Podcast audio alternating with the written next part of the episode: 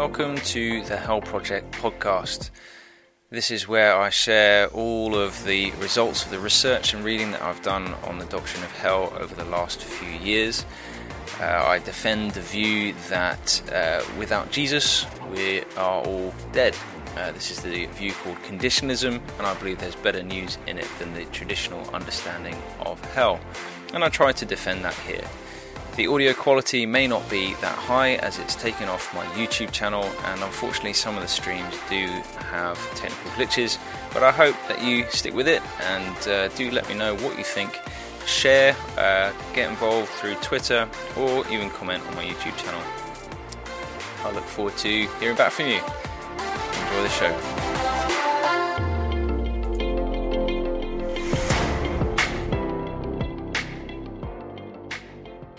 Hello and welcome to the Hell Project. This is where I talk about all things hell, defending the position that the Bible teaches conditionalism, or you might have heard the word annihilationism the idea that after judgment, the wicked or those who continue to rebel against God will be destroyed. And by destroyed, I mean they will no longer be around to experience the life that is on offer through Jesus.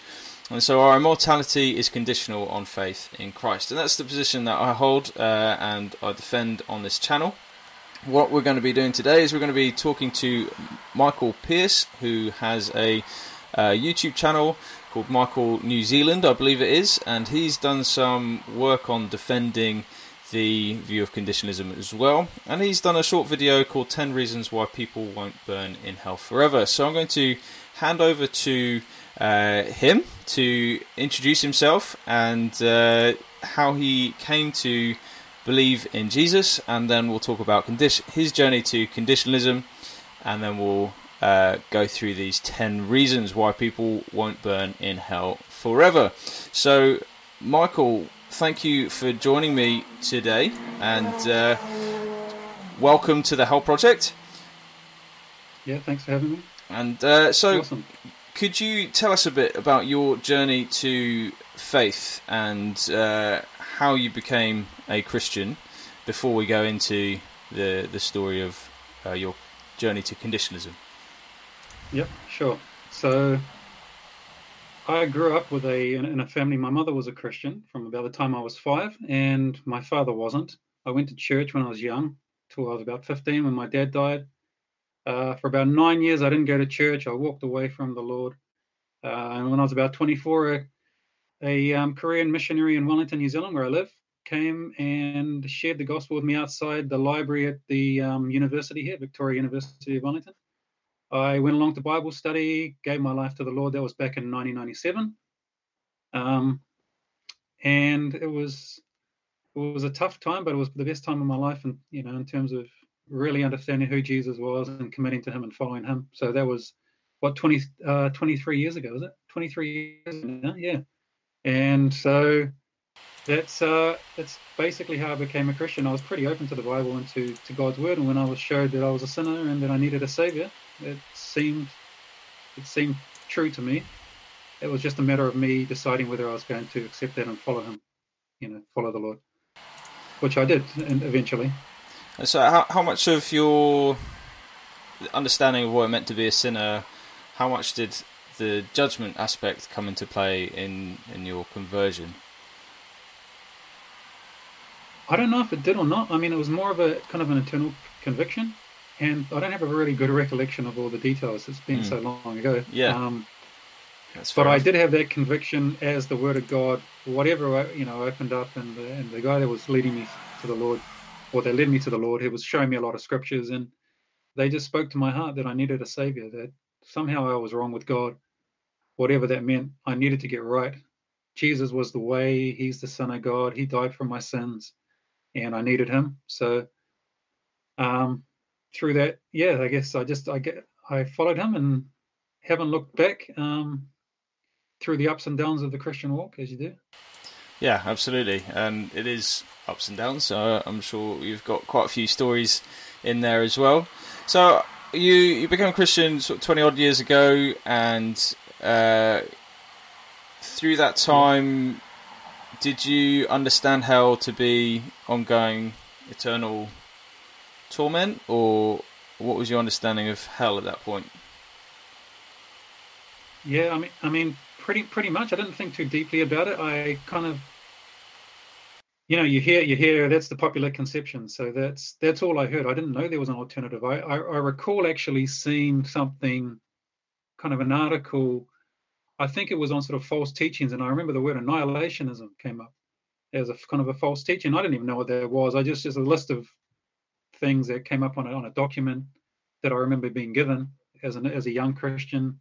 Um, and so that was my only exposure to something alternative other than the traditional view. I never looked into it, but it kind of was always at the back of my mind and not anything I could embrace or really talk about. And I think a lot of Christians are like that. They they get taught that hell is a place where you're going to burn forever and you know you're going to be punished and there's different kind of aspects of what that might look like but not many people want to talk about it not many people preach on it not many people embrace it fully i don't think except for the people that you sort of think man those guys are seriously flawed christians if they're you know the fundamentalists that burn in hell kind of hell, hellfire and brimstone guys so i just had it at the back of my mind that was my conception but i never spent much time thinking about it, it didn't seem relevant to my personal faith, and it didn't seem consistent with the God of love that I experienced in my Christian life. Mm.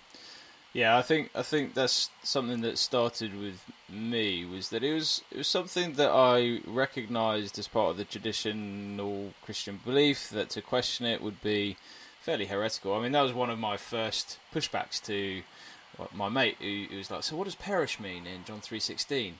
And and I, I, was very much along yeah. the lines of. I mean, I saw his book, rethink the book, rethinking hell, uh, which is edited by Chris Date and um, has a whole load of essays on on the view from John Stott to Ralph uh, Bowles and a, a few others, uh, big names who've who've come to this view. And I was like, "Oh, are you yeah. are you becoming a heretic?" and it was very much my. It was a joke, and he was a mate, and we had a good discussion about it. But that was very much the idea of what what happened if you start thinking differently about the version of hell that all those big teachers profess, then suddenly you're you must be a heretic. Um, yeah. Yep. So, so you you first came across it, and it was under the list of heresies. What made you start to look into it? Um, what was your your journey? How long did that take to to start realizing it's uh, okay, so probably about yeah, probably about two to three years ago, I kind of I knew that there was more to hell than I than I had realized. I knew there was several words underlying that word in, in the Greek and the Hebrew, and I hadn't looked into it. Um, so I thought it's about time I looked into it. And just reading through the Bible, regular Bible reading, I, I, it's like you read through the Old Testament, you don't see anything resembling eternal torment. You come maybe to Isaiah 66, and you go, okay, well, the, the you know the the worms um, will not die, and the what is it? The fire will not be quenched. Okay, well maybe that's yep. it. That's where you get it from. And then you go through the New Testament. I didn't see it until I got to Revelation 14 again, and then I thought, okay, well that must be it. But everywhere else it seemed to say something different. So I just had a sort of a question, you know, I was going through the Bible. I think the Lord just highlighted the fact that the Bible's talking about death and destruction and perishing all the way through. There's a couple of verses that seem to contradict that, which must be where we get this idea of eternal torment, but it didn't satisfy me. It's like surely all those other verses can't all be that superficially wrong that they say something that seems totally different. So I just sort of started questioning, looking on YouTube, found Edward Fudge and his sort of work, and saw the movie that he, he was about his life, and uh, looked at a few teachers online. I, found Rethinking Hell the, the group Rethinking Hell I found um, Greg Boyd did a sermon series on, or a sermon on on the topic, and asked so many good questions and there were there were other videos as well that I saw, and just just looking at the words in the Bible myself, and coming to the conclusion that, um, and even when I asked that question about it, I remember about a year and a half ago, I was still asking that question, or maybe two years ago, talked to a friend about it, and when I raised that issue, he got so mad with me, it was it was almost um, persecution. It was so bad subsequently, we had a conversation once I became a conditionalist, and he, in one conversation, I remember really just laying it, laying it on me and saying, "Stop teaching heresy" about six times in the conversation. And I said, "Well, it's it's biblical." So I sent some sort of a document defending it. which to which I've never got an answer, a satisfactory answer from anyone that I've presented it to, to rebut the clear scriptural teaching that people will die, that they'll perish.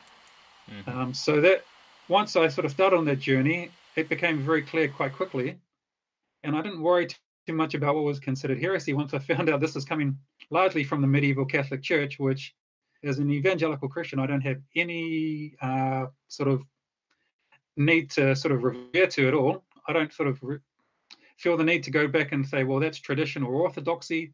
That to me is not not a biblical thing. I mean, Paul said I was zealous for the tradition of my elders, um, and he was persecuting Christians. So I think as conditionalists we may suffer persecution, but I mean, Paul said sort of the same thing. Uh, the, the scripture is what we go by as Christians. I always thought, you know, um, and I was so surprised when I get Protestant evangelical Christians, born again Christians who push back and they never can defend it from scripture as far as I can see. It's always from orthodoxy, tradition, that's heretical, that's not what our church teaches. That to me is not a good enough reason to to to say eternal torment's true and this is false. Yeah, I'd, I'd agree with that. I, th- I think there's a, a large proportion of pushback from those who try they do try to use scripture but oftentimes i find it's single verses it's reading their cultural culture and tradition into those verses so for example you you pointed out isaiah 66 24 um, yeah. and you've got te- biblical teachers well renowned biblical teachers looking at that verse so you uh, i don't know if you've read it the four views of Hell uh, that's edited by Preston Sprinkle. It's the second edition, and you've got um, this teacher Danny Burk who who reads into Isaiah 66:24 and Daniel 12:2 that there's some ongoing consciousness, yet Isaiah 66:24 clearly talks about the corpses and in no world that yeah. I know of do corpses exist yeah. unless you're talking about The Walking Dead and some sort of zombie flip, which is clearly not what Isaiah had in mind uh, when he no, was writing definitely. Isaiah.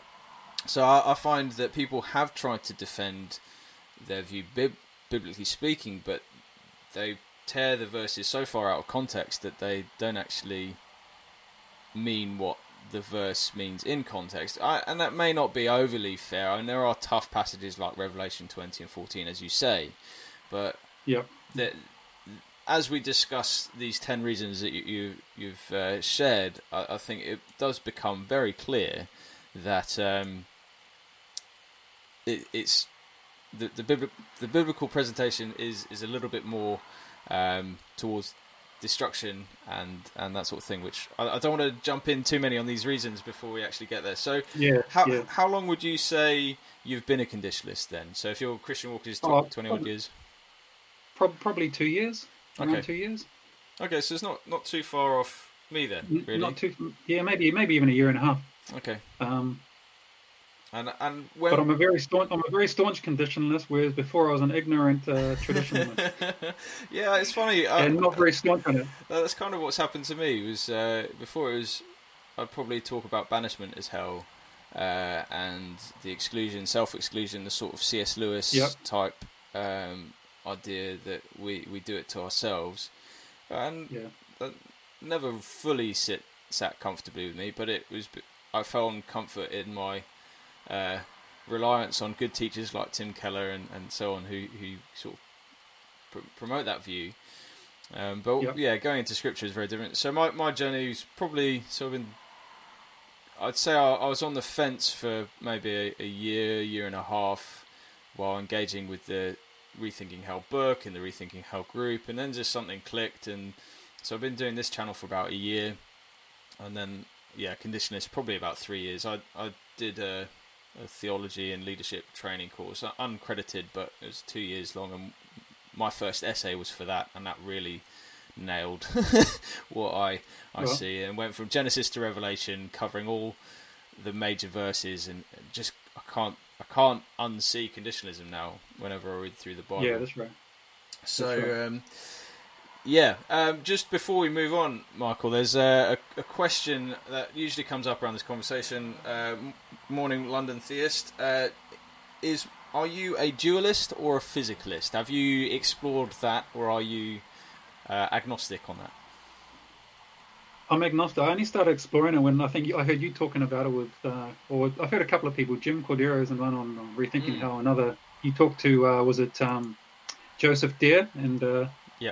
I think one of you was a you're a tentative dualist and he's a tentative physicalist. Yeah, that's right. It, it doesn't interest me that much, um, and I don't know. I haven't looked into it deeply. Uh, I would have probably pr- probably heard about more dualism. Um, uh, so yeah, I'm I'm agnostic on that at the moment. Um, I don't feel a burning passion. Yeah. To uh, to sort of to, to be clear, and that's one of the things like with this with conditionalism. I feel it's so clear.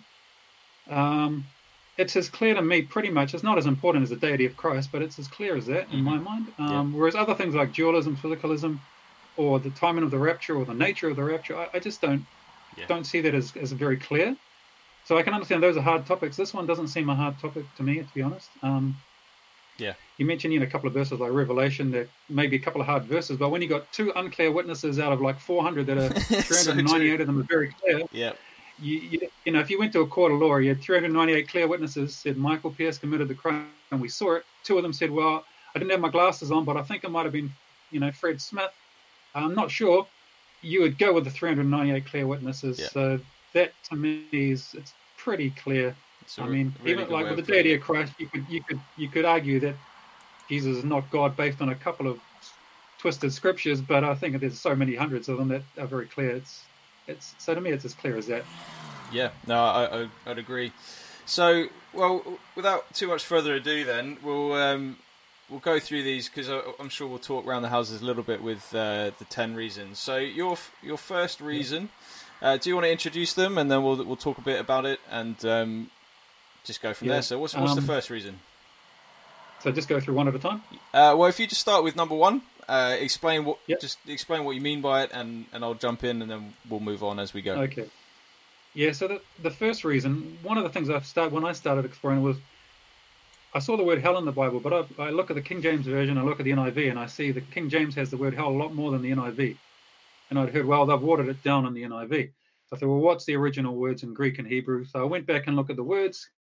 I found some words like Sheol in the Old Testament, which occurs 65 times. I found Hades, Gehenna, and I found Tartarus. So those are the words translated hell. None of them are none of them are rightly translated hell, in my opinion. And I think any anyone who's has any um, good translational sort of approach would agree you shouldn't translate any of those words hell. So the word hell shouldn't actually appear in the Bible which then gives people the impression that this concept that's universally almost known of burning in hell sort of comes. While the word hell's in the Bible. We know that it means burning forever. Therefore, that's what Jesus was talking about. Once you find that the word hell wasn't in the Bible, you realize that something else is going on there. He's talking about something else, like, for example, destruction in Gehenna, not burning forever in hell. So the word hell should not be in the Bible, is my my um, my feeling. I think that's really important, and that's the first place that I've started um, on on my when I teach other people when I, am asked to present on what hell is, which uh, has happened a couple of times now, and fortunately both of them been filmed, can be found on on my channel. But I think that's one of the most vital points of the discussion is looking at those words. And hell would probably be the best word for Hades if we're going to if we're going to use the word hell in the sense that it's meant for the so it comes from the idea of the realm of the dead. It comes from uncovering or burying. Apparently, there's a phrase to hell potatoes. I don't know if you didn't.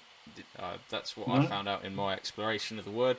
Um, is yep. to, to be buried, to to be underground, and, and so hell definitely would work there. But our cultural, the cultural weight of the word hell, brings in yeah. so much nonsense, so much like Dante's Inferno.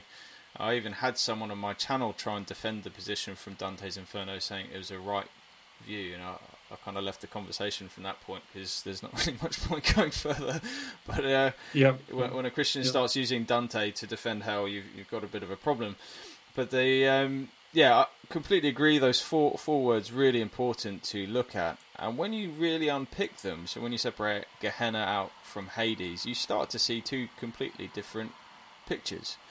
Um, I, I, found I found that fascinating. If people want to take that further, they can. I've got um, Gehenna and Hades have been explored on my channel, uh, in depth. The only one I haven't touched on, and I don't know if you've got an opinion yet on it, is Tartarus or Tartaru. Yeah, well, yeah, ta- yeah, ta- yeah. So I think it's Second Peter two four. Mm.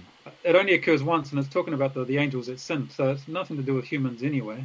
So, but to me, that might be one we could call hell. I don't know. Yeah. I mean, the thing with Sheol and Hades, obviously Hades being the Greek equivalent of the Hebrew Sheol, is that even the King James doesn't translate Sheol all the time into hell. Only less than half of the time it translates. It's really inconsistent, one isn't it? It's so inconsistent to translate a word 31 times as hell, 31 times as grave, and three or three times as pit. It's like and the reason I think primarily is because good people are going there. So it's like, well, if bad people go there, we'll call it hell, and if good Mhm. people are going there, we'll call it something else. That's Yep. you wouldn't call a city.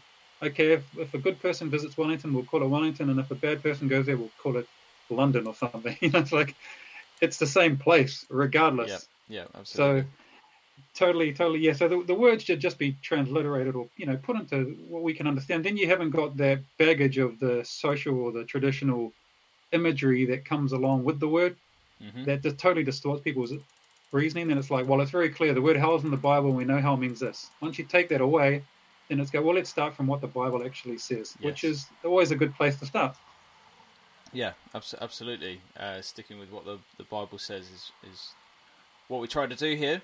So we've got those four, uh, well, yeah, four words. I mean, Hades and Sheol being the same same place, and I, I Yep. think that's the quickest way to diffuse the situation when someone brings up Luke sixteen.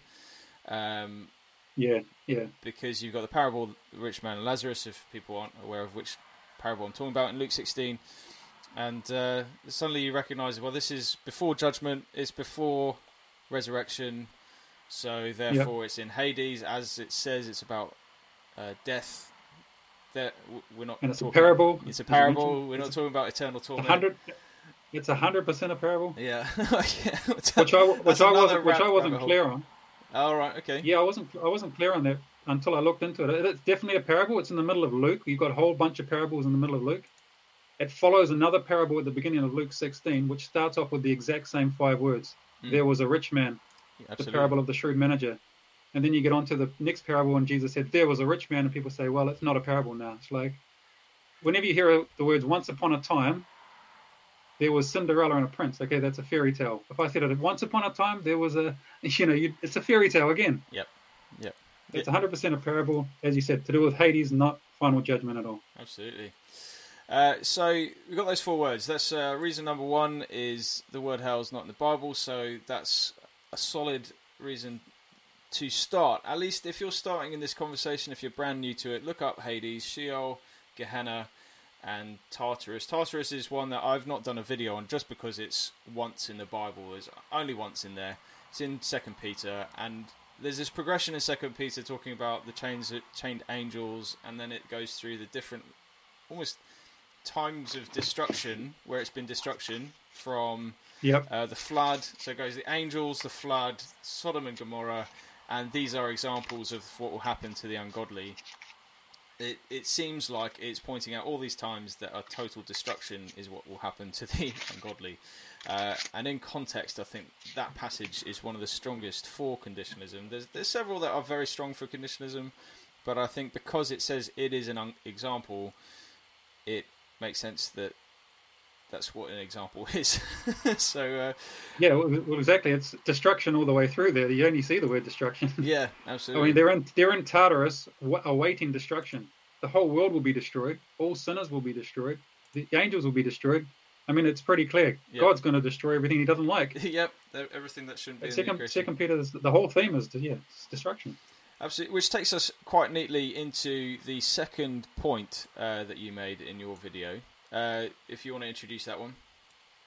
Yeah, so so the language of Scripture is predominantly of death, destruction, and perishing. I mean, those words are chosen quite carefully, and if you look at the underlying words, they're all accurate. Um, death or die, perish, destroy. It's from Genesis onward. Um, so that's the predominant language of Scripture. You do get other verses talking about things like consuming fire and and stuff like that, but even consuming to, con- to consume would be to destroy something in fire. So I mean, uh, the language of Scripture is is not quite universally of death, destruction, and perishing, but every other verse that's not of that, you can reconcile with that if you understand what it actually means. Um, like most people would know, John 3:16 talks about perish and you know the most famous verse in the Bible. And that and having looked at that verse in depth, it's a very accurate verse. For God so loved the world that he gave his only begotten Son, that whoever believes in him shall not perish, but have everlasting life. And that's the contrast, by the way, right through scripture is of life and death. It's not heaven and hell, which is another misconception uh, related to this. But the language of scripture is of death for the wicked, it's life or eternal life for the righteous. Jesus came to give us life. He didn't come to give us, uh, you know, like to take us to heaven. He came to give us life, eternal life. Romans 6:23, the wages of sin is death. The gift of God is eternal life in Christ Jesus. So death is, yeah, the language of Scripture, not not hell. Mm, I, I, absolutely. I, I found both of those, John 3:16 and Romans 6:23. You look at the surrounding context of those verses, and it just makes the case even more clear. So with John yeah. 3, you've we've looked at it on this channel with Darren Clark from Rethinking Hell. The whole Gospel of John is conditionalism, but with John 3, you've got the example of uh, the Moses lifting up the staff to save people from death. That's the example given leading up to John 3:16. The the yep. examples continually throughout the Old Testament are ju- judgment is death, and uh, so with the language of death, the the com- most common pushback uh, for looking at death is that well, Genesis 2:17 says that in the day that you eat of the fruit you will die, and then they didn't die immediately. Therefore, it must have been some spiritual death. Have you worked through how you respond to that yet? Not, not. I mean, I, I don't know the ins and outs. What I've heard for that verse is it's probably better rendered in "die and you shall die," as another rendering. Mm-hmm. But regardless, the word "die," we know what that means, and we know Adam died.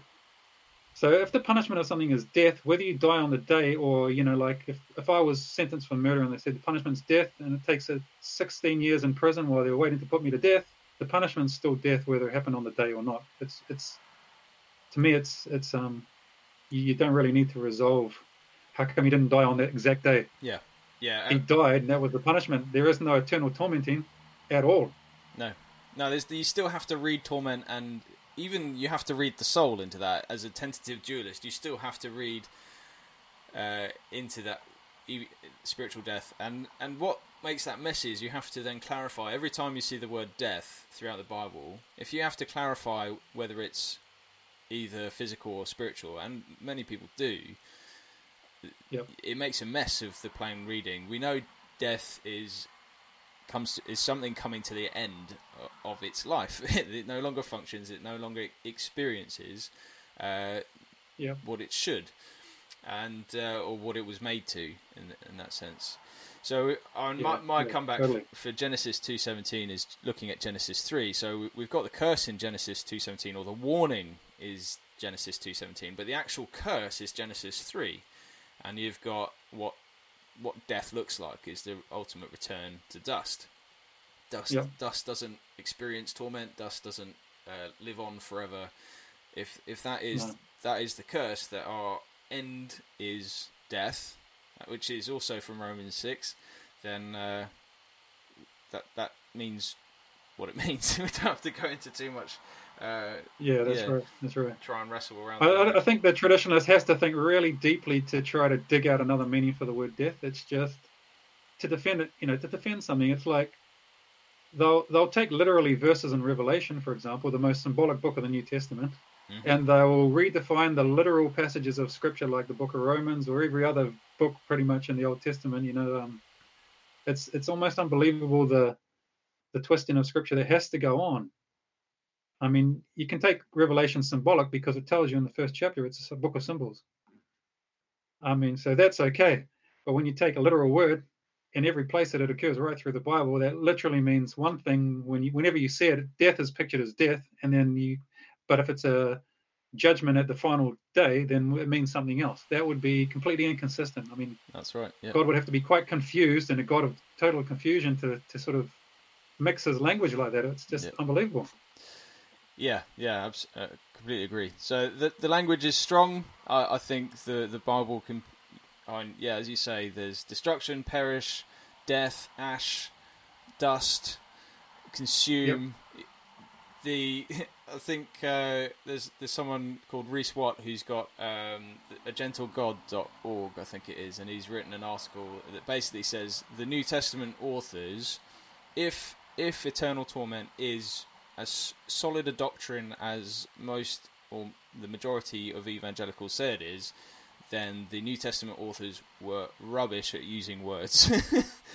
they just don't Absolutely. have the language of eternal torment uh, in any of them. Um, Absolutely. So yeah, uh, uh Paul, Paul should it. rewrite Romans, I think. Yeah, yeah, yeah, definitely. And Acts should be. I mean, he did a really bad job of just using the words death and life all the time. I, mean, I think he should have just, you know, used but a bit more clear language. Yeah, uh, totally. I mean, because he, he wasn't very smart and he didn't write much of the Bible. I mean, yeah, and he, he didn't talk about eternal, ongoing, conscious torment at all. And, and the thing yeah. is, those those that not, language, not once. Yeah, that language could well have been used that they would have experienced because we see in the intertestamental period there are there is language of eternal torment in so that's where Catholics I think have to wrestle a little bit more because they hold the the intertestamental stuff as as part of the oh, canon. Okay, right. So you got oh, right. yeah in Judith, the book of Judith, you've got um, it rephrases Isaiah to sound like they will be regenerated to experience more torment. So the New Testament okay. authors had that language at hand if they wanted to use it. Um, I haven't, right, right, I haven't yet right. spoken to a, a, Catholic as to. Uh, I know there's a couple Catholics that are leaning towards annihilationism, but I don't know how those guys handle that verse at this point in time. Um, but that's something that yeah we, we don't really have to to wrestle yeah, with. I've only got sixty six books in my Bible. So. yeah, that's it. But even even if that is something that's uh, authoritative, it doesn't necessarily overwrite other books of the Bible, and I think it, there are ways of managing right. that. Um, yeah. But I don't need. Well, if you've got one instance amongst again another one instance amongst 400, it's yeah. like um, well, yeah, absolutely. You could either just say, as we do, it's not it's not canon, so we don't take it as authoritative. Yeah. Or if you did take it as authoritative, you'd say, well, let's subject that to the very clear other 390 whatever verses.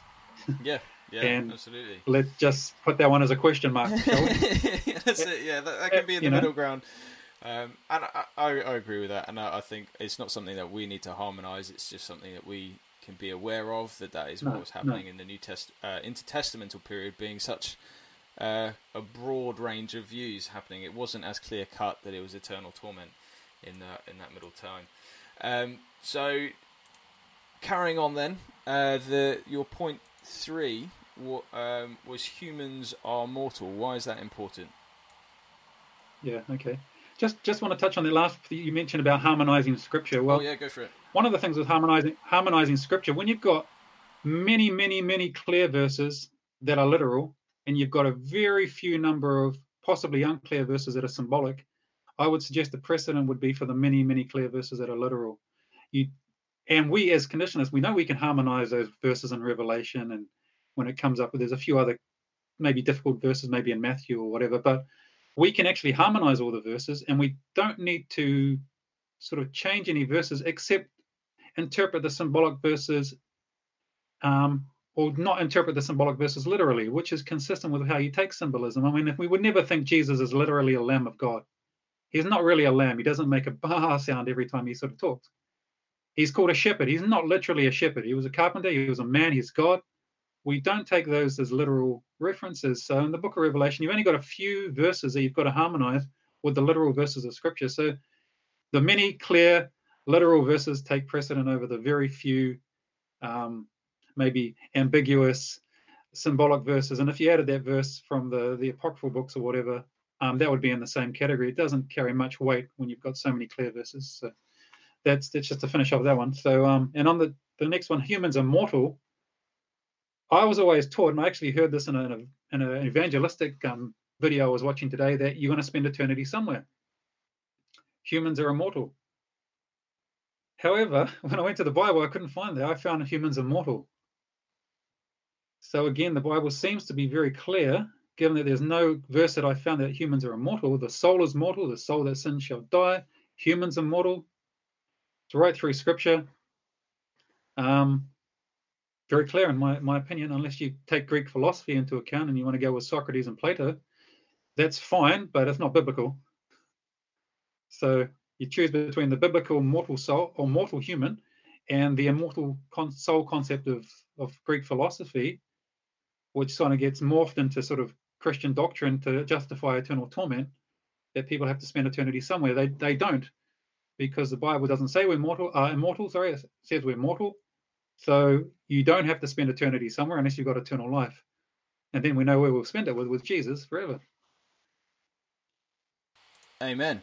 So, so, so with, it seems to me pretty clear. With that uh, immortality aspect, what are your go-to verses then to you're saying that the Bible, and I agree with you, but you're saying that the Bible yep. is clearly against uh, humans being definitely immortal.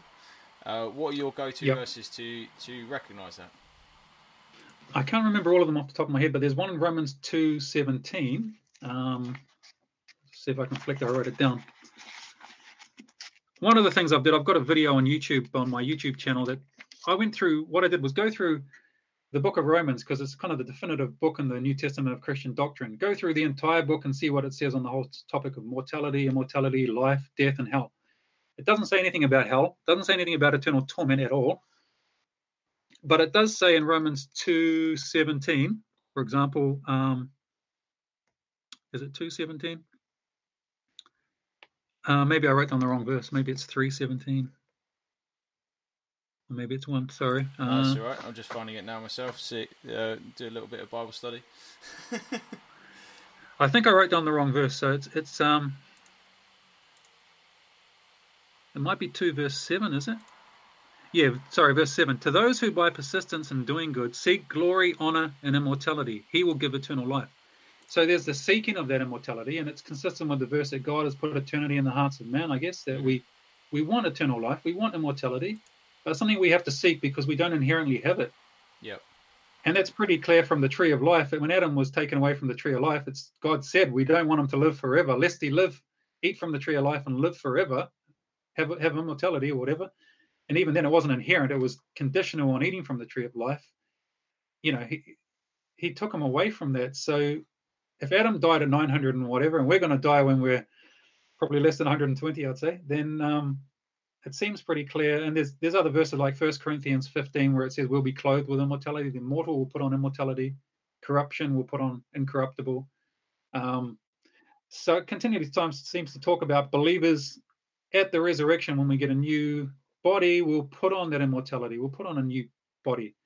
If we had immortality now, we wouldn't need to put on something that we already have. It wouldn't be logical.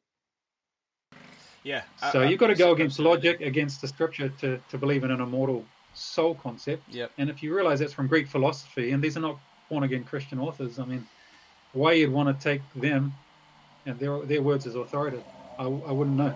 Yeah, I think I think that's really important to to highlight that the the philosophy cannot be found in Old Testament scriptures at all. The idea that the soul is no. ongoing uh, and immortal, and yeah, Paul actively says that only God is immortal, uh, and that's one Timothy that's right. uh, one one Timothy one sixteen something like that. I mean, I just no yeah, one Timothy on. six sixteen. Right. I think it is. Yeah, there we go. So one Timothy six sixteen says, "Who alone."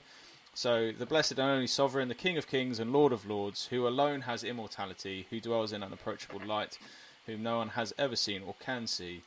And I, I find that an interesting point to not just that uh, the wicked humanity that rebels against God will be destroyed, but actually, God, it, if angels and spiritual beings and the devil have any form of immortality, it is only temporary in that God gives it to them. And yeah, right. He alone is the one that is immortal, tr- truly immortal. Uh, and so I, I found that quite a convincing line of thought to actually say that there will be no place for evil, there will be no devil, there there will be no stain in the new creation that corrupts it, and uh, and that's for, for me that's a yeah. great hope. The victory will be total. Totally, totally, yeah, total. Um, so yeah, I, I agree, and, and that's the the whole thing behind conditional immortality. So it's, it's interesting to see you went to Romans. I mean, my go-to is very much uh, one Timothy, and and also highlighting Genesis three are the two points that I, Yep. I go to. But Yep. again, it's really important to point that out that yeah, we aren't innately immortal. Our soul isn't innately immortal. It might, as Yep. dualists, the soul may well live temporarily outside of the body. That's not what it's made to do. But that storage place, Hades, is then destroyed in Revelation 20. The Yeah. that Hades right. gives up the Totally. dead, and it, alongside Totally. those who aren't in the Book of Life, end up in the Lake of Fire, which we will come to in a, another point. So, uh, moving on then to point number four: Jesus died for our sins. What have you got Yeah. Well, that's pretty. This is pretty simple. This is pretty simple logic, and people can get into the intricacies of how they define this. But Jesus died for our sins; he didn't suffer eternally. If we view Jesus as a substitute in any any particular way, like a you know the substitutionary atonement of Christ, he took our place. We deserve death, as God pronounced on Adam. Jesus took it at the cross. He didn't suffer eternally. It wasn't even his suffering by being scourged or, you know, maybe the the hours on the cross. It was his death. And the moment he died, he breathed his last. It said it, the temple curtain was torn in two, symbolizing that man's access to God was restored. Jesus' death paid fully for our sins. Um, therefore, if and I've heard um, you know apologists say this, Jesus took the place of us. He his punishment was what we deserved. And it's good. Well, his punishment was death. And then they'll say, so if we die, we're going to go to hell and burn forever. Hang on. if Jesus took our punishment, he would have, if it was for us to go to hell and burn forever, he would have to have gone to hell and burned forever. But if our punishment was death, then by dying, he actually did take our punishment. So we're actually taking the death. It actually magnifies and consistently, I guess, um, applies the death of Jesus, that he died in our place. We were Barabbas, if you like, the one that deserved to die. That you know, and Barabbas was let free. He didn't deserve it. Jesus was crucified. He died. I mean, there's no eternal suffering there. It's not even emphasized in Scripture the fact that he suffered. I mean, Mel Gibson may have emphasized that in his Passion movie, but Yeah. it's not the fact of this, the suffering as, so, as such, although that's horrific. It's the death. Yeah. He shed his blood. He died. He was an atonement. His life was given for our life.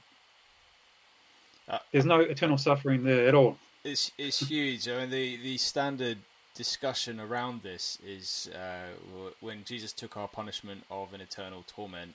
You then have the philosophy argument that comes in, which is well, sin is infinite. God is uh, what is it? So our sin against God is an infinite crime, worthy of an infinite punishment. Have you come across that kickback yet? Yeah, but it's not scriptural either, because I mean that would imply no no justice in the Old Testament was ever complete, Yeah, because nobody ever suffered eternally in the Old Testament for their crimes. I mean, the justice system has a set penalty for crimes, which is never eternal punishment for any crime ever. So that whole idea I throw out the window. It doesn't make sense. But you got to have to you got to pull things like that out of the out of the out of your pocket to sort of justify this. It's it's unbelievable. It's like I heard R.C. Sproul saying that God's justice will never be satisfied with a sinner. They're going to burn forever because their sin's so great. Where did he get that from? There's no scriptural backing at all. Of great, you know, intellectual theologian, teacher, didn't quote any scriptures because there are none to back it up. So, I mean, it, it's a good thing when you got the most intelligent people from the traditionalist camp who come out with these things and they can't back them up at all. Then you, you go, well, it's just an average Christian. I can already see you're not using any scriptures. It's not logical and it's not biblical. And that's the best arguments you've got. hmm From the layperson, I don't get any good arguments at all. Except for maybe a couple of scriptures that they don't even know what they mean. So it's like, it's so encouraging to hear these, you know, pull the rabbit out of the hat. Okay, this is what it means. And hmm no, there's, it's just not scriptural in, in my view. Yeah, uh, and I, I agree. I think the atonement is probably the top out of out of all these points. The atonement is one of the top for conditional immortality. It removes the need for these complex discussions. It, it and that's not necessarily Totally. The reason for going down a route is that it's no longer a complex argument, but it makes scripture allows scripture to say what it's saying. It doesn't mean I need to add any True, idea true. of infinity, um, because infinity as a concept, anyway, what does it mean for a sin to be infinite? Uh, I Yeah, I, I used, yeah. used to teach at least secondary school maths. so, and I did computer science at degree level, so I know a, a bit about infinities, and I, and I know that when you apply them to concepts like sin, that it doesn't quite make sense of the, word infinity No, or no. sin. Um, so it, it, it is a philosophical argument that goes all the way back to church through church tradition. I think is Anselm. Maybe uh, I'm not sure if Augustine started it off, but Anselm was definitely one Yeah. of the ones that used Yeah. it. But uh, yeah, it's trying to. It's a Christian who's heard a thought, trying to harmonize this idea of eternal torment with Scripture, right. rather than letting Scripture speak for itself. Um, and I, Correct. Yep. I, I Totally, that- totally. That's the the biggest thing. When we see passages in Acts, you've killed the author of life. Well, that was that was the punishment we deserve is death. Totally. Um, and, Totally. and Jesus took it.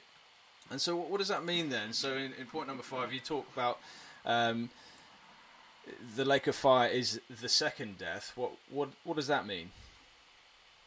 Well, yeah, that was that was a big thing for me because you know I'd read the Book of Revelation, you know, probably fifty times and see the lake of fire there, and it it's so obvious now. But the lake of fire is symbolic as much as anything else in the in the Book of Revelation. Like you've got a sword, you've got a guy standing there with a sword coming out of his mouth in Revelation one, and he's got eyes of fire and he's got feet of bronze, and that's representing Jesus. We don't think this literal sword's coming out of his mouth. We you know probably think that's the word of God, and it's all symbolic.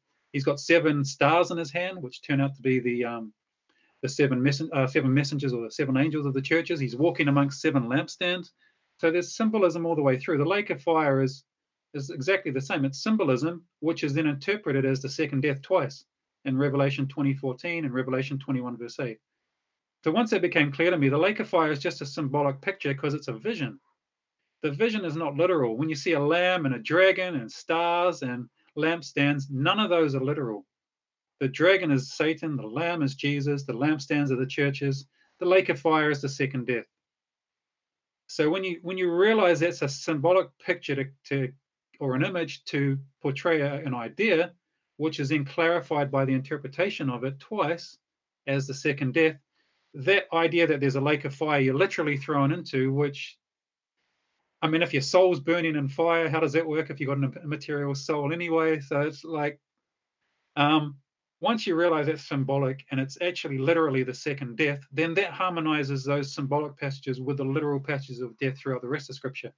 And the whole of Scripture is then harmonized to death. Nothing to do with burning forever. It's just a symbolic picture.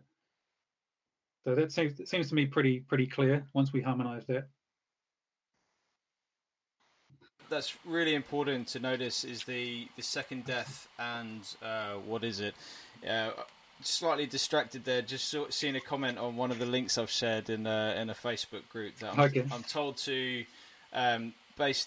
I mean, yeah, sure. The ten reasons why people won't burn in hell forever is a fairly inflammatory uh, title, but uh, I've just been told to read my Bible. So interesting that that's the response. Um, anyway, so um, the second death is really Yeah, important. It's, it's funny that. I'm going through uh, Revelation as a study myself on, on the Hell Project online, my website. Um, it's taken me Yeah, ages yeah. to just go through chapter up to chapter two at this point. But one thing I've noticed in Revelation chapter two is in verse. Uh, I, I don't have it set up on OBS to share my screen at the moment, but in verse where is it? Uh, verse ten of chapter two. It says, Do not fear what you are about to suffer. Behold, the devil is about to throw some of you into prison, that you may be tested, and for ten days you will have tribulation. But be faithful Yep. unto death, and I will give you the crown of life. He who has an ear, let him hear what the Spirit says to the churches. The one who conquers will not be hurt by the second death. I find, I find it fascinating that he doesn't clarify what the second death is in this passage. The clarification for second death, you have to jump forward to, to well to connect it at least to the lake of fire. You have to jump forward. Now, a, a reader of the letter wouldn't know that for the first time, so he's using this phrase, the second death, as though they should know. The, the people reading this letter should know what the second death is. Well, it, it's in connection to surviving the first death. So there's this pattern um, in, and you see it in Matthew ten twenty eight, where you do not be afraid of the one who Yep, can kill the body but can destroy the body and soul. There's some aspect of uh, we will have to face death in this life, but actually there's a death beyond this that will cleanse the world, and that is the second death. And those who have life in Christ, who conquer Correct. even and are faithful into death on this side of, Yep. of it, will then be freed from the death that will destroy everything uh, that doesn't live in Christ. Um, Totally. I, Totally. I, I find second death is the plain meaning, lake of fire is the symbol, and then John says Totally. the lake of fire, which is the second death. And I, I find Yeah, he that, clarifies it exactly. that that really helps. You wouldn't you you wouldn't clarify the you wouldn't say something like the second death, which is literally the lake of fire, because you wouldn't cla you wouldn't make take a clear word and and clarify with an unclear word, because that is the opposite of clarification. Yeah. You would take something that people don't necessarily know. What does this lake of fire image mean? Okay, we'll clarify. It's the same as every other image in Revelation. You clarify the image with the what does that mean? What does it mean when we see this lamb standing there? Well, that's Jesus. What do we mean when we see the dragon? Well, that's Mhm. Satan. Mhm. It clarifies and, totally, and, he, and he talks about there in Revelation 2 about life and death. And Jesus, you know, Jesus said, you know, you, if you die, if you die, even though you die, you have life. So there's it's it's life and death again right throughout the scripture. It's not burning forever in hell versus heaven even. It's life and death. Yep. So Yeah. totally, totally, yeah, be clear there. Yeah, absolutely. So we've got second death, lake of fire. Um, Yep. And we'll we'll continue through this. So number six, you've put God's character. Uh, what do you mean by God's character? Yeah, I think I was kind of debating what to write on this one, but in terms of God's character, I'm thinking about it like as, as a punishment. When when when a, an authority, even a parent, punishes their child, for example, the the means of their punishment uh, or the way that they punish their child necessarily says something about their character. And I know a lot of people downplay this. Um, to me, it's a big one. If I said to you, my children were really naughty today, I chopped off their fingers, you would probably have a kind of a you probably wouldn't want to talk to me much after this, or you'd be calling the police and say this guy's a child abuser, because that punishment would be totally un, um, you know, it, it would be not appropriate in any any circumstance. Oh, you don't understand. The children they they messed up the room. It was very serious, so I had to, you know, chop off their fingers. So the, the means of punishment necessarily says something about the character of God in terms of the final judgment. And I think in terms of death, that God is withdrawing His sustaining life that He's graciously given people. People can understand if you don't live your life the way God has has given you to live, He has the right as the author of life to take that away from you to, to destroy you. But to ongoingly, you know, to, to torment someone on ongoing forever and ever and ever, it doesn't seem to say much about the character of God. It doesn't seem to serve any purpose other than kind of punitive, vindictive, or sadistic.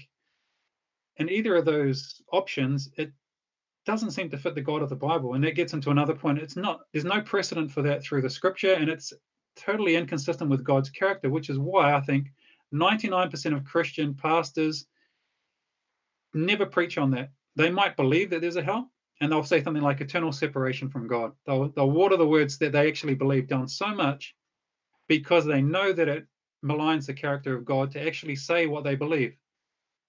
God's going to burn people forever in hell. If that's the truth, say it.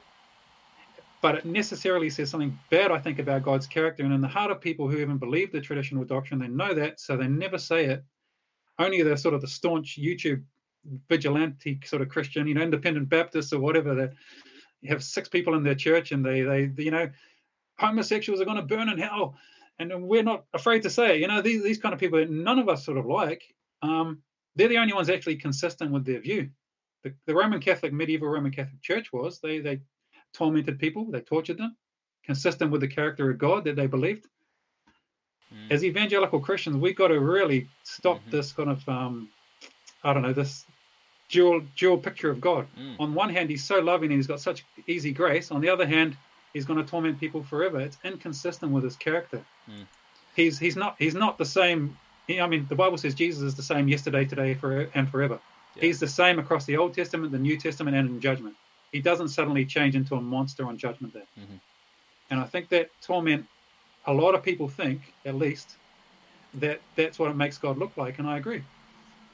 Yeah, uh, I think that's really important to note that the the verses there's a tension. God doesn't want people to perish, and you've got verses Right. that say as much, but there's also the problem that sin cannot enter His presence. And, and there's, I was reading even Right. just this Yep. this morning. The pa- there's a passage in Exodus around when the the ten words, the ten commandments as we know them, are given. They're asking Moses, "Let- make sure that it's you that speak to us, because if God speaks to us, we're going to die. Uh, there's this understanding yeah. that coming into perfect, coming into contact with someone who's perfect, perfect love, it will consume you unless there there is something changed within you and uh, Totally, you totally. are transformed or, or allowed in. And and so we've got that throughout the Old Testament.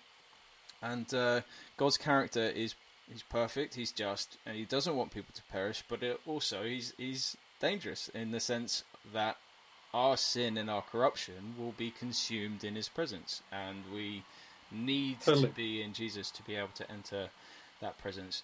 So I think that there does need to be clarification on the conditionalist point because it can sound quite extreme, especially when talking to universalists, that God will just wipe out the rebellious. Um, Yeah, yeah. but that clarification is important because even in the universalist sense of the torment that goes on, they would say it goes on forever, but forever in the sense of Jonah 2, where it says the bars of my prison went on forever. Um, Right, They'll, right. they'll sort of translate from Jonah into the New Testament, but their torment forever there is the the experience of separation that eventually transforms and restores a person to love God, which I, I find Yeah. just as abhorrent. In in all honesty, I, I find it very strange that uh, a form of torment and torture, even if it's allowing someone to go into their own torment, yeah, i- yeah. is is actually a form of abuse. To then, it's like Stockholm syndrome. That's right. it's like, oh, I mean, actually, that's that what bad. God said. He He didn't want Adam to, to eat from the tree of, of life and live forever in his fallen state. That's exactly why he what he didn't want. That's why he banished him from the garden. Mm. It was an act of mercy. For Adam to live forever in a fallen, imperfect, corrupted state is not God's intention. It's not his design. It doesn't make him happy and it doesn't make man happy. So that, that kind of idea that it's a long, drawn out process, you don't find that anywhere in Scripture. It doesn't make sense. It's not consistent with God. I mean, he, he just comes and judges quickly. I mean, every judgment. I mean, Ananias and Sapphira in the New Testament, bam, they were dead. Yeah.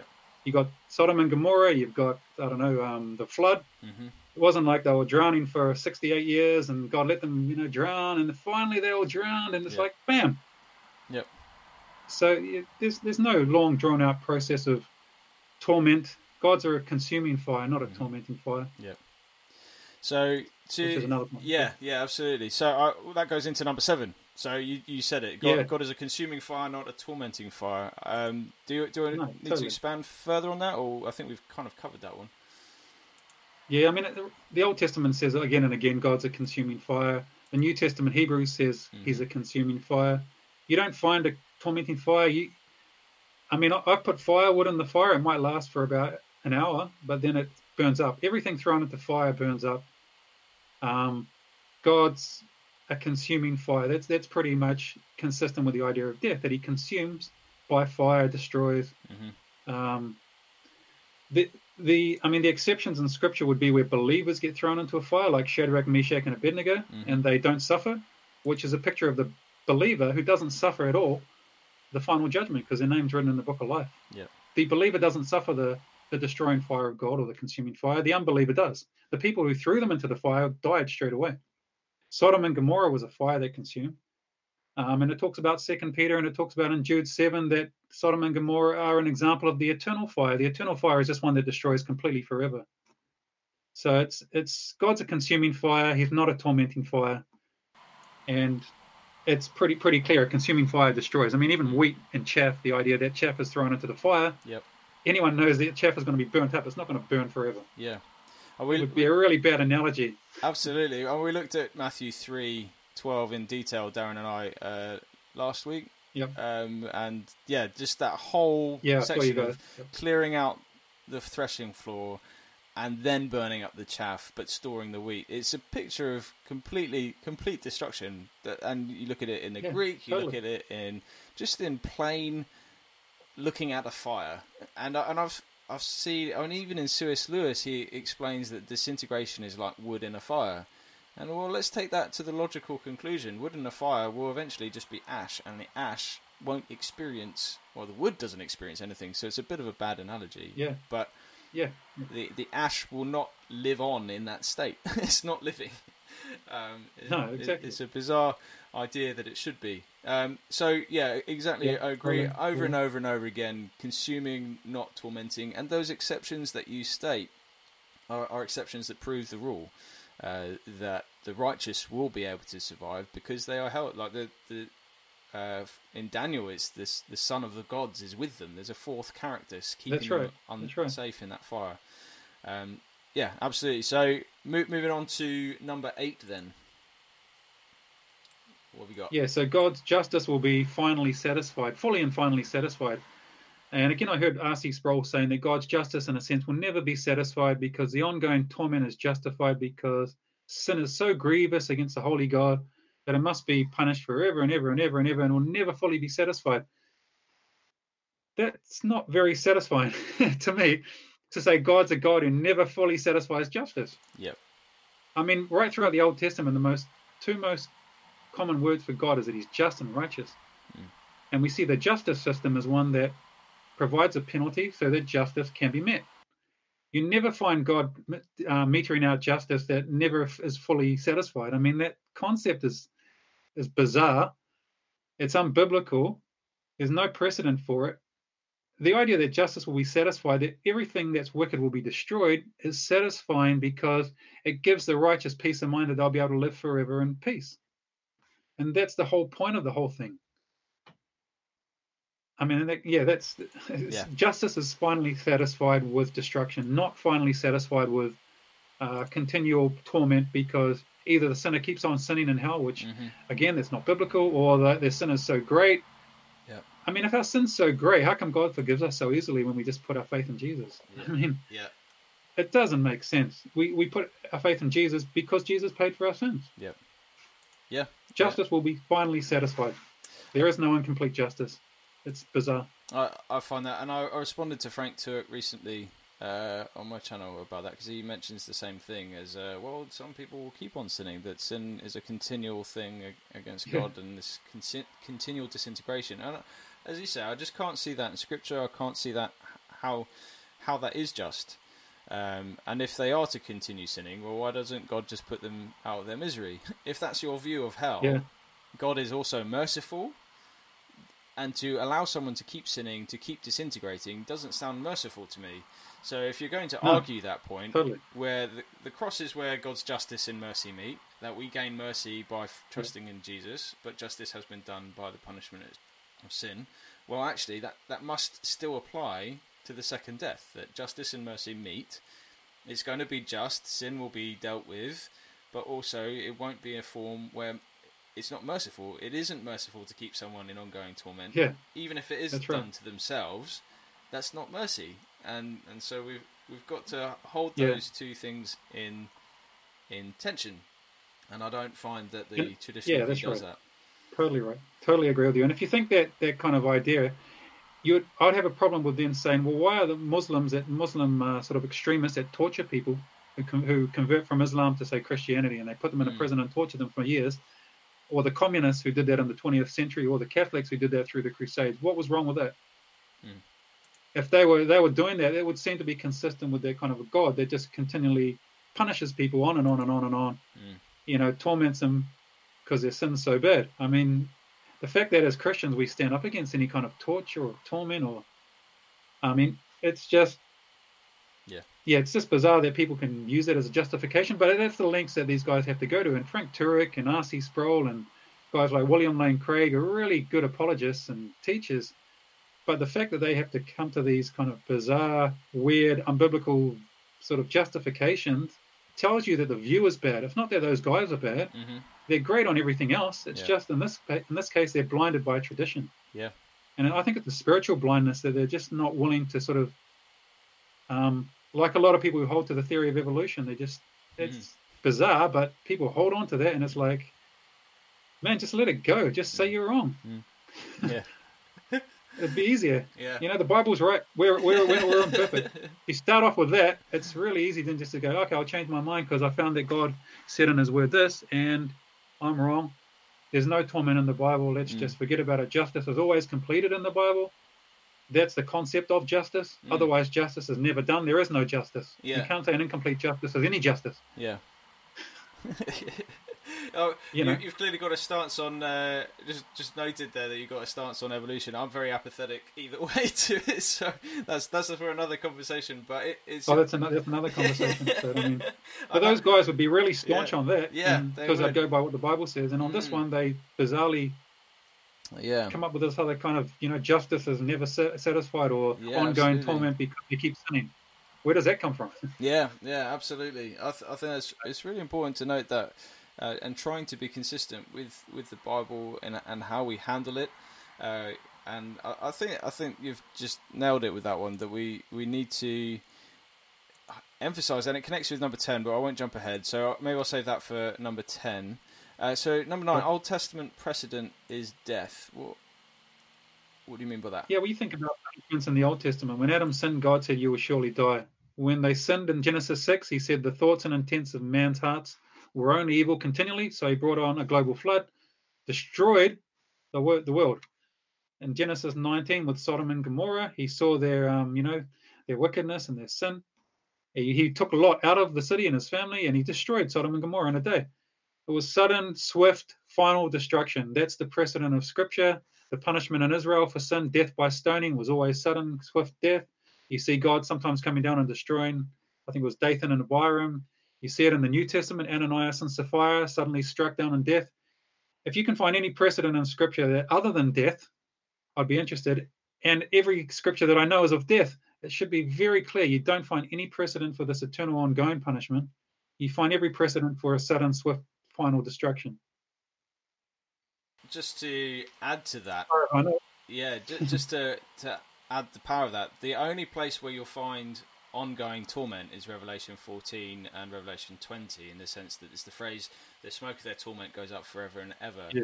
But even that points back to Isaiah 34, where you've got the total destruction of Edom, where the smoke goes up forever and ever, and the land will have no rest day or night. And and that yeah. Edom isn't experiencing ongoing torment in that place; it's completely and totally destroyed. And if you don't, totally. and if people don't like going to Isaiah to explain the symbolism in Revelation, well, you can go to Revelation 19:3, and you've got the angels celebrating the total destruction of Babylon. Babylon will be no more. The angels then celebrate it by saying the smoke of her goes up forever and ever, and and this great, language great. of forever and ever may well mean literally forever and ever, but it's quite clearly an idiom or some symbolism to celebrate what you'd say when someone is totally destroyed or something is yeah. totally destroyed. Um, yeah, someone said like in a fairy tale that you know, like um, being married and they lived happily ever after. Mm. we know they didn't live forever after that. Yeah, it's just an expression. And the Bible interprets the Bible, so you can't interpret a symbolic passage in Revelation the way we want to interpret it. Yeah, you have to go to some portion of Scripture, as you said, whether it's Old Testament or the book itself. They both point to a destruction. Mm. The only interpretation that gives ongoing torment would be a private interpretation of an individual's own mind, and we're told no scripture is one of private interpretation. Yep.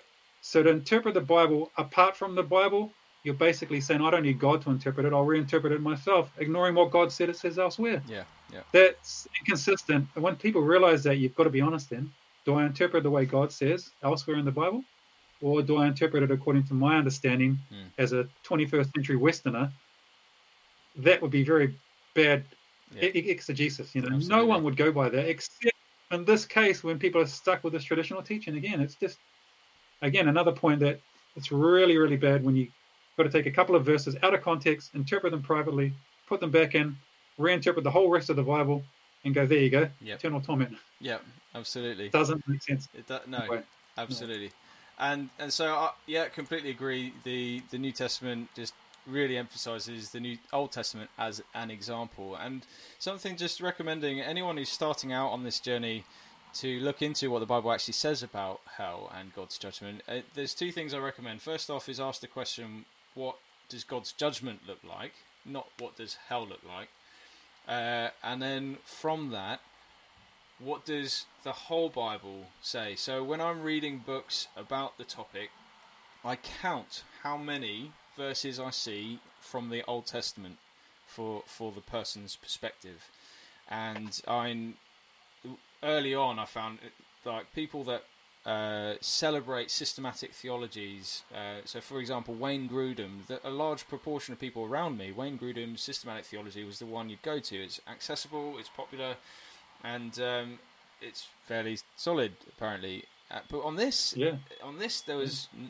Hardly any reference to any other verses in the Old Testament apart from, I think, Ecclesiastes. Um, wow. Yeah. Wow. So, sorry if you can hear some whining. There's a car outside my window that seems to be going off. Hopefully that'll stop in a minute. Um, no, it'll die out. It'll die out. it's not going on forever. Won't go on forever. Nothing goes on forever except the uh, the righteous yeah, God. That's it. Um, so that, that lost my train of thought. So it's really important to have a doctrine that goes from Genesis to Revelation as far as possible. Some totally. doctrines are, are hard to, and totally. that's why the doctrine of dualism is, I think, a little bit. You you have to be a bit agnostic about. Uh, I'm I am dualist, but I'm I'm that way because partly of tradition and things, and there's not much data to work with. But with yeah, this, okay. this is consistent all the way through. All of the examples Totally. in the Old Testament are that the, the judgment of God is death, and uh, Yeah. any language around And even the. New Testament, once you understand the New Testament in its correct context, is death as well. So absolutely, every example of death. So, yeah. I mean, God's consistent. Which then points us to number ten. What have we got for number ten? So the full restoration of the new creation. So in the new creation, you've got God and you've got the new creation. The new creation being us, the believers in Christ, we're called a new creation. And you've got the new recreated earth, heavens and earth, which we see in Revelation, what is it, 21 and 22. It's a full and final restoration. There's no like this subset of humanity over here, like 95% of them burning in a corner of the universe somewhere. That's that would be a really bad way to restore things. I mean, when God looked on things when He created things, He said, you know, He created everything in six days, and He said, "This is very good." Imagine at the end of judgment, if people are going to be tormented forever, He'd go, "This is very good," except for 95% of people over here who are tormented forever. It's very bad. It's terrible, and it's going to last forever.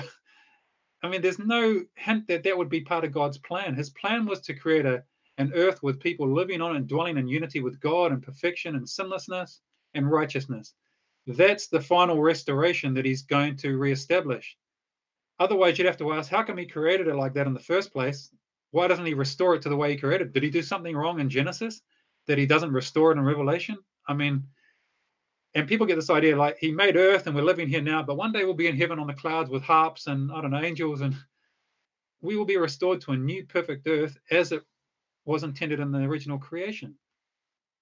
I mean, that's kind of logical and it's consistent, and it's what the Bible says. And so, new creation will be reestablished. There will be no ongoing suffering for people because there's a full restoration, and that's the hope that we have. There's no, you know, then people don't have to worry about their loved one. My, you know, my grandfather who wasn't a Christian burning forever over there.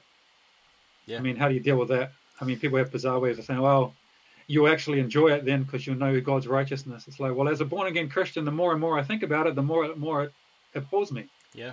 As a non-Christian, I might have thought, well, it's my enemy. You know, I don't care. He's burning forever. Yeah. But as a Christian, that doesn't really do it for me. Yeah. And I, I think some The more I know people. Do you think that. So I've had pushback on this uh, point uh, that someone like Hitler. I- mean, this the standard conversation on the internet that someone will mention Hitler fairly quickly Yeah. in the conversation, but that generally comes up that Yep. these awful people that have done horrendous things, killed millions of people, well, they get off lightly if all they receive at judgment is death. Um, what, what's your what's your sort of response to that? I've got mine that I'm going to share in a minute. But Yeah. So interested to hear two yours. two responses. As if Hitler's the average person. Firstly, Yeah, it's like if you apply it to Hitler, you got to apply, apply it to Granny Smith, who lives down the road and just never believed in Jesus. You know, she was a nice old lady, baked pie for the local school kids, but um, didn't believe in Jesus. So whatever you're going to apply to Hitler, you're going to apply to her as well. Mm. So that's the first point. The, the, the second point is, um, you know, people who say the death penalty is not sufficient, many of them would say the death penalty in this world that we live in now is too too harsh. 50, you know, we have debates in New Zealand on the death penalty. We don't have it in New Zealand because it's considered too severe. And many Christians, like they're 50 50 on this. It's like 50% say, no, the death penalty is too severe. And yet, then when you talk about eternal punishment, they'll go, well, it has to be eternal torment because the death penalty is too lenient. So, again, that's an inconsistency in, in the thinking. I mean, is this death penalty too severe or too lenient? Make up your mind and apply it consistently. I don't think the death penalty is too severe. I think God destroyed Sodom and Gomorrah. He destroyed at the flood. I think the death penalty is appropriate for murderers, like uh, Saddam Hussein was was killed. You got people who were, you know, put before a trial for mass murder or whatever. The the right penalty would be death, and that's consistent with the penalty for final judgment. I mean, there's no inconsistency when you hold that view if you think like that. But when you say death is too lenient, and yet at the same time, those people, some of them would say death is too severe on earth. It's like, well, which is it? doesn't make sense. Don't pick out Hitler as a representative because he's an abnormal extreme. Think of your average atheist, unbeliever, Muslim girl who's never heard of Christ or whatever, and you've got to apply it consistently to everyone. So death, this is cessation of life, the withdrawal of life as a punishment. It seems just it fits everything so much better. Completely agree, and uh, I think the aspect of what re- new creation will be and I think if someone just says that, well, death, Hitler gets off easy or anyone gets off easy f- because of death, they haven't understood the hope that we have of new creation. And I think there's a fantastic Amen. way to come to a close on this on this uh, live stream, Amen. but just a little conversation of new creation. One of the things that actually it was from a traditionalist book uh, that I noticed this, but um, there's a book called The Skeletons in God's Closet that I've been meaning to review for ages. I read it last summer.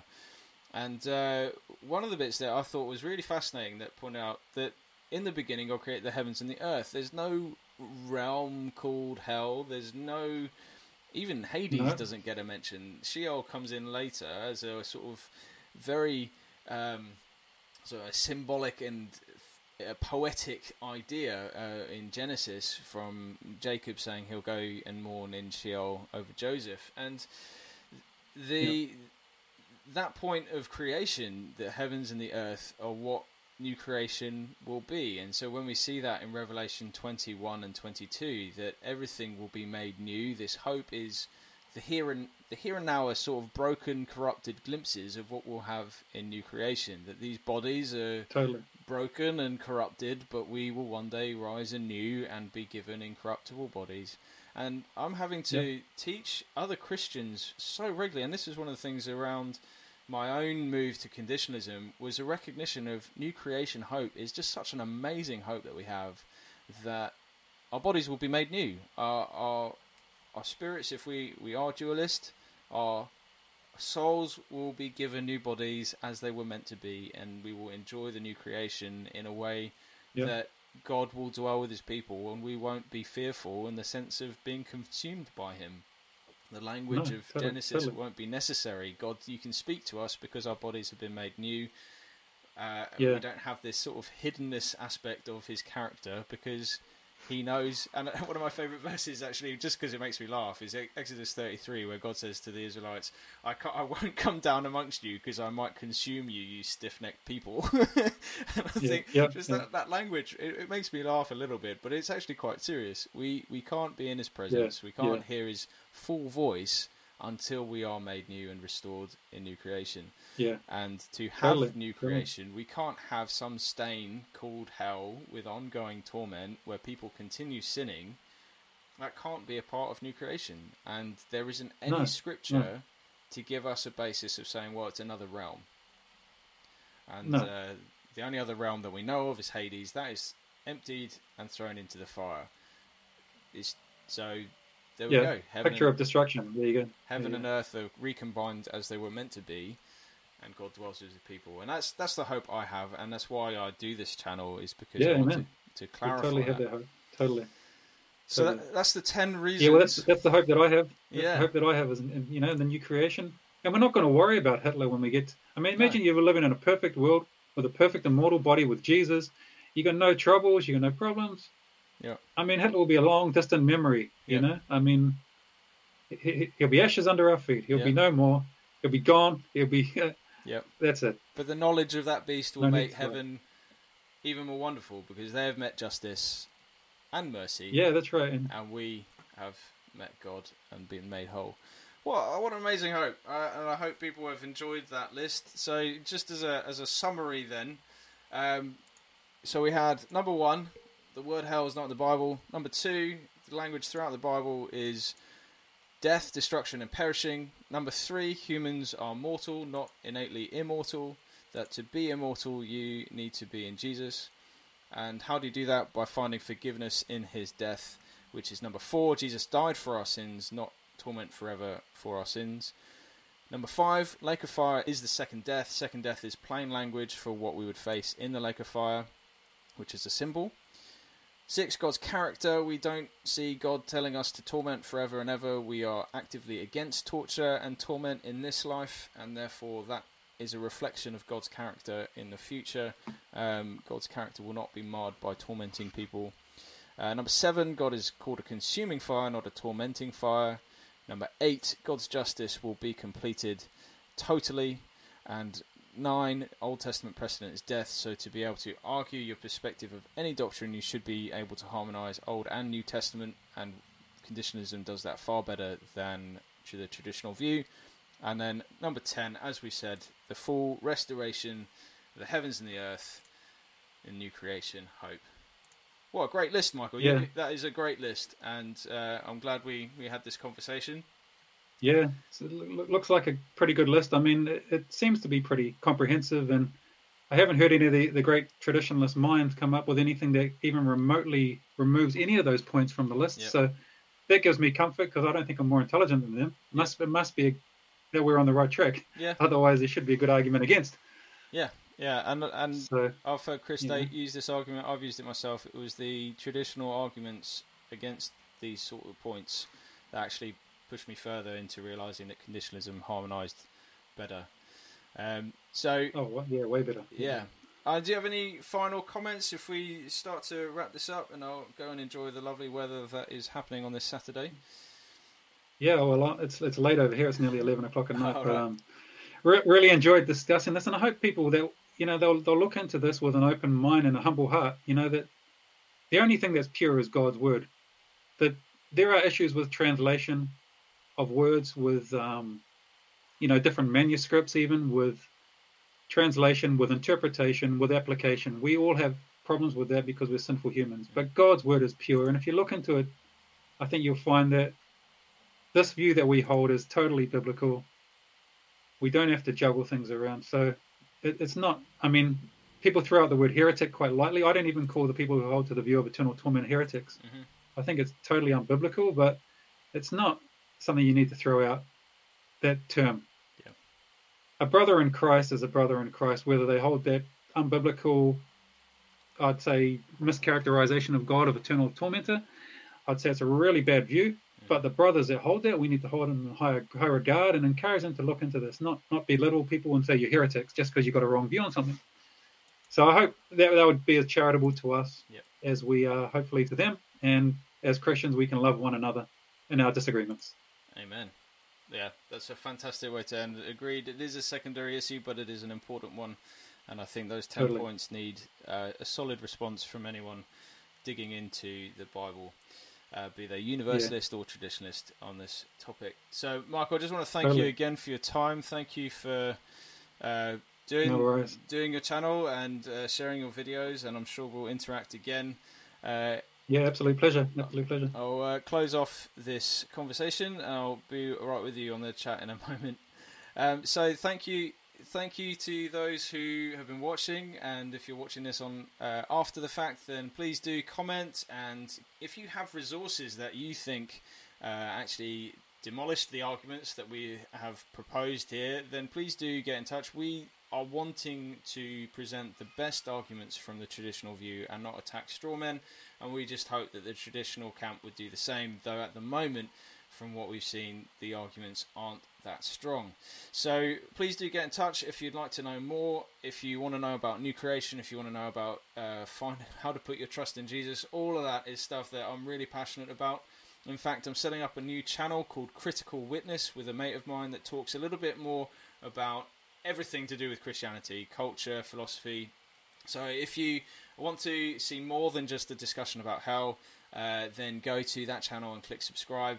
Um, that might mean some of the Hell Project stuff slows down a little bit as I give some attention to that. But this is still important to me. I think this is good news in on the whole, in that we have new creation hope, and that sin and death and corruption will be no more in the new creation.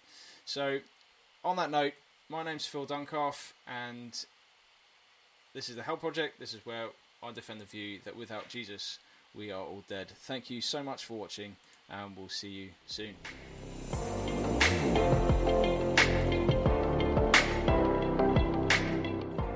Thank you for listening, and I want to know what you think. Do get in touch. As I said at the beginning of this uh, podcast, you can do that through uh, Twitter or my YouTube channel, but I also have the scripts and free resources and other studies that I'm continuing to engage with at uh, thehellproject.online. Thank you so much for listening. If you'd like to support the channel and uh, the show in any way, please do go into the description of this episode and you can find a PayPal link. Otherwise, I do this all for free and I hope you found it helpful. God bless you. See you later.